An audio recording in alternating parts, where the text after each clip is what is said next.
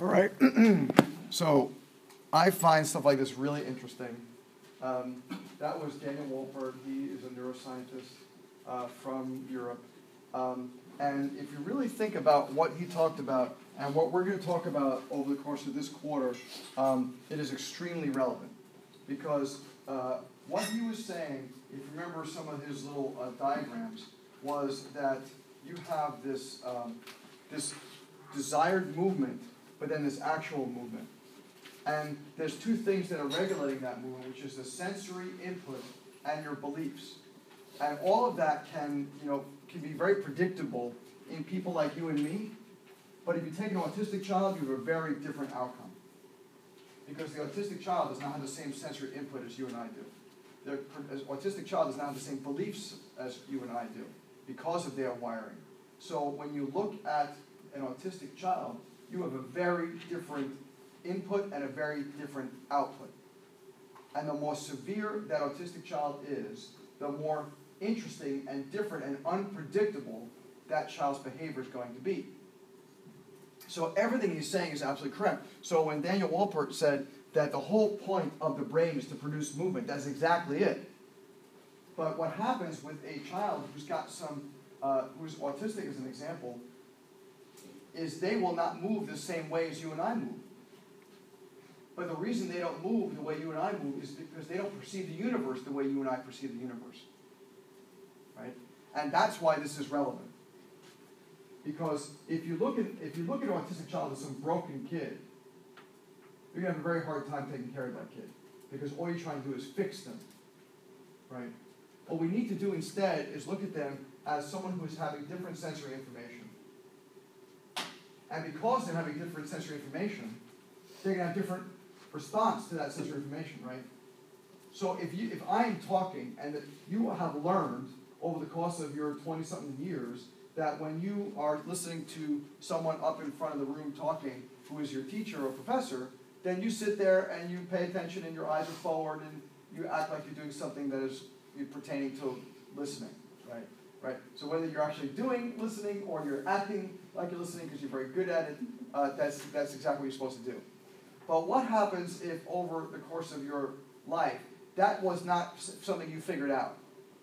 If you did not, your, if your sensory input didn't figure that stuff out, right? So your sensory input never learned the things that are the social norms and the mores of society because you're living in your own little world instead of living in the world where you're observing, right? Uh, uh, one of the big things that a, a, a, child with autism has an issue with is mirror neurons, right? They don't have, their mirror neurons didn't work the same way our mirror neurons did.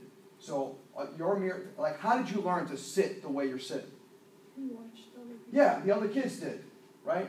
So you, you sat in kindergarten or in preschool, whatever, and everybody sat, and all the chairs are facing this way, and the teacher's over here, and she says, "Okay, class, let's begin." And all these watch all the kids do that. You're like, "Okay, this is how I do it," right?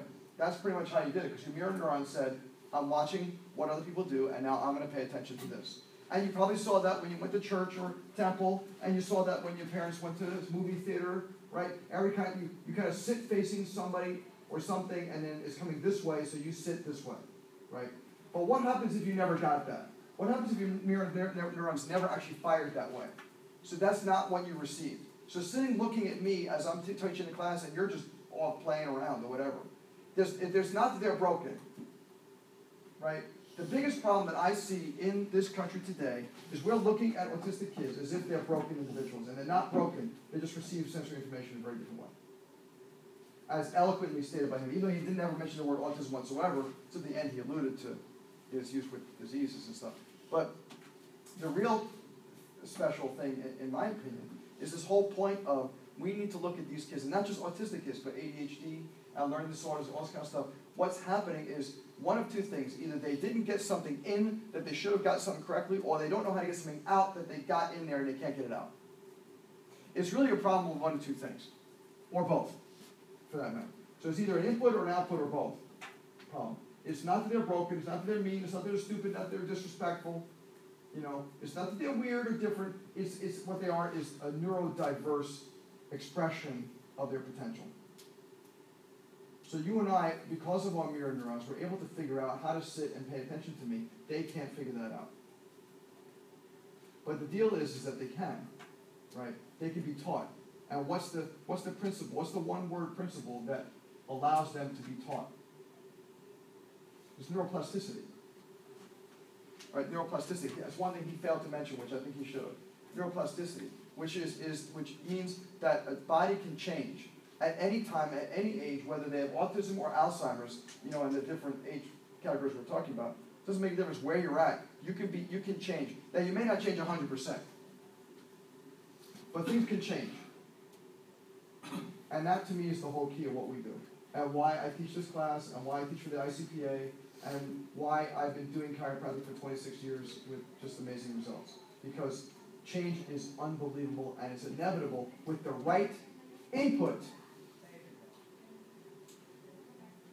And what is the chiropractic adjustment? It's the right input. It's the right input. That's why when we put our hands on these special needs kids, we get amazing results because we are doing the right input for them. Right? For the, their entire lives, they may not have gotten the right input. We're dealing with a three and a half year old boy, well, he's almost four now, uh, but he started as a three and a half year old boy who was completely nonverbal, and after several months worth of getting adjusted, the kid is talking. Right? And it wasn't that he wasn't getting therapies before, and it wasn't that he wasn't getting, you know, speech therapy and physical therapy and occupational therapy and stuff, but nobody was doing the right input that he needed. Right? That his little body needed the right sensory input. Right? So when I adjust his little atlas, I adjust his little cranium, we're giving him the right sensory input. And the parents call me a magician and a hero, but I'm not. All I am is just giving the right sensory input to this kid. And that's your job. And it doesn't have to be an autistic kid. It could be a person with back pain. You know, it could be a, an older person with you know headaches. Whatever it happens to be, the, the patients that come into our offices are having erroneous input and or erroneous output, and our job is just to adjust them in such a way that we are allowing neuroplasticity to change their input or their output. And it's really as simple as that, right? You want to break down functional neurology into very simple terms, that's what it is. And that's why doing the same thing over and over again, I see a lot of chiropractors, nothing wrong with this. A lot of the old time chiropractors are crack, crack, pop, pop, side, side, done, right? You're giving good input, certainly better than no input. But you're missing the whole point, which is what does that person need? Right? Like, you're probably, but by hitting the high spots, as they used to call it, you're probably doing a pretty decent job at hitting the high spots and getting the right input into people versus no input. But what happens if that person doesn't need that kind of input? Right? What happens if that particular person needs a gentle input instead of a high velocity, high force input? Right? Because that's what that person needs. Have you assessed the needs of that particular person? Right? Have you put that person in your equation? And that's my big problem with someone who says, I only do a technique. I am Gonstead, I am Activator, I am Thompson. You should be nothing. You should be all different techniques. You should be an amalgamation of techniques. Because some people will need some things at some times, and other people will need completely different things. So you need to have a, a variety of techniques where you have the, the more forceful techniques, the very gentle techniques, and the light touch techniques that are hardly even a force because it depends on where they're at. And so your assessment as a chiropractor should not just include you know, where their subluxations are, but another part of your assessment should be how should I deliver that adjustment? Right? Does an adjustment need to be delivered in a high force, high velocity kind of thing? In a low force, you know, high velocity, or in a no force kind of adjustment.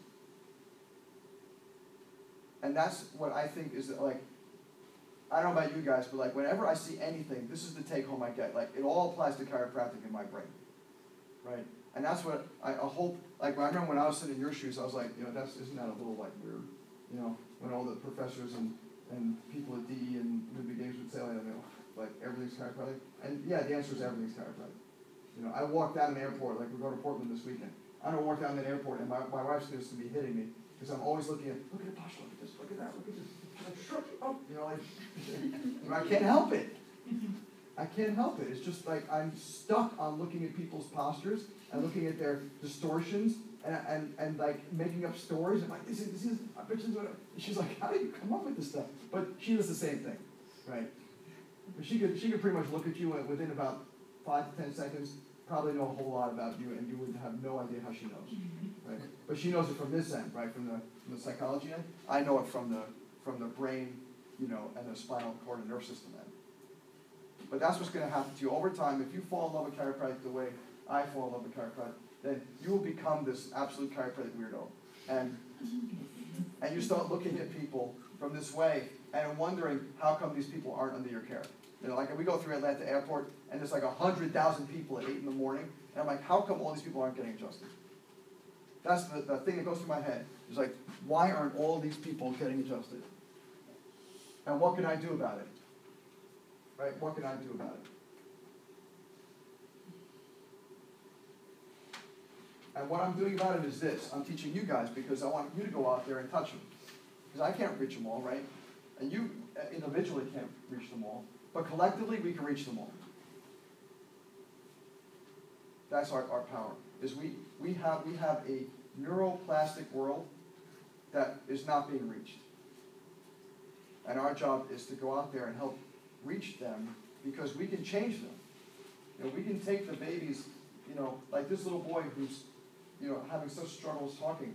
My, in my prediction, if, if the parents keep up doing what they're doing and uh, have really keep on buying into what they're buying into, I see this kid not necessarily normalizing because I think he's very severe, but I, I see him becoming an active participant in his own world, where right now he isn't.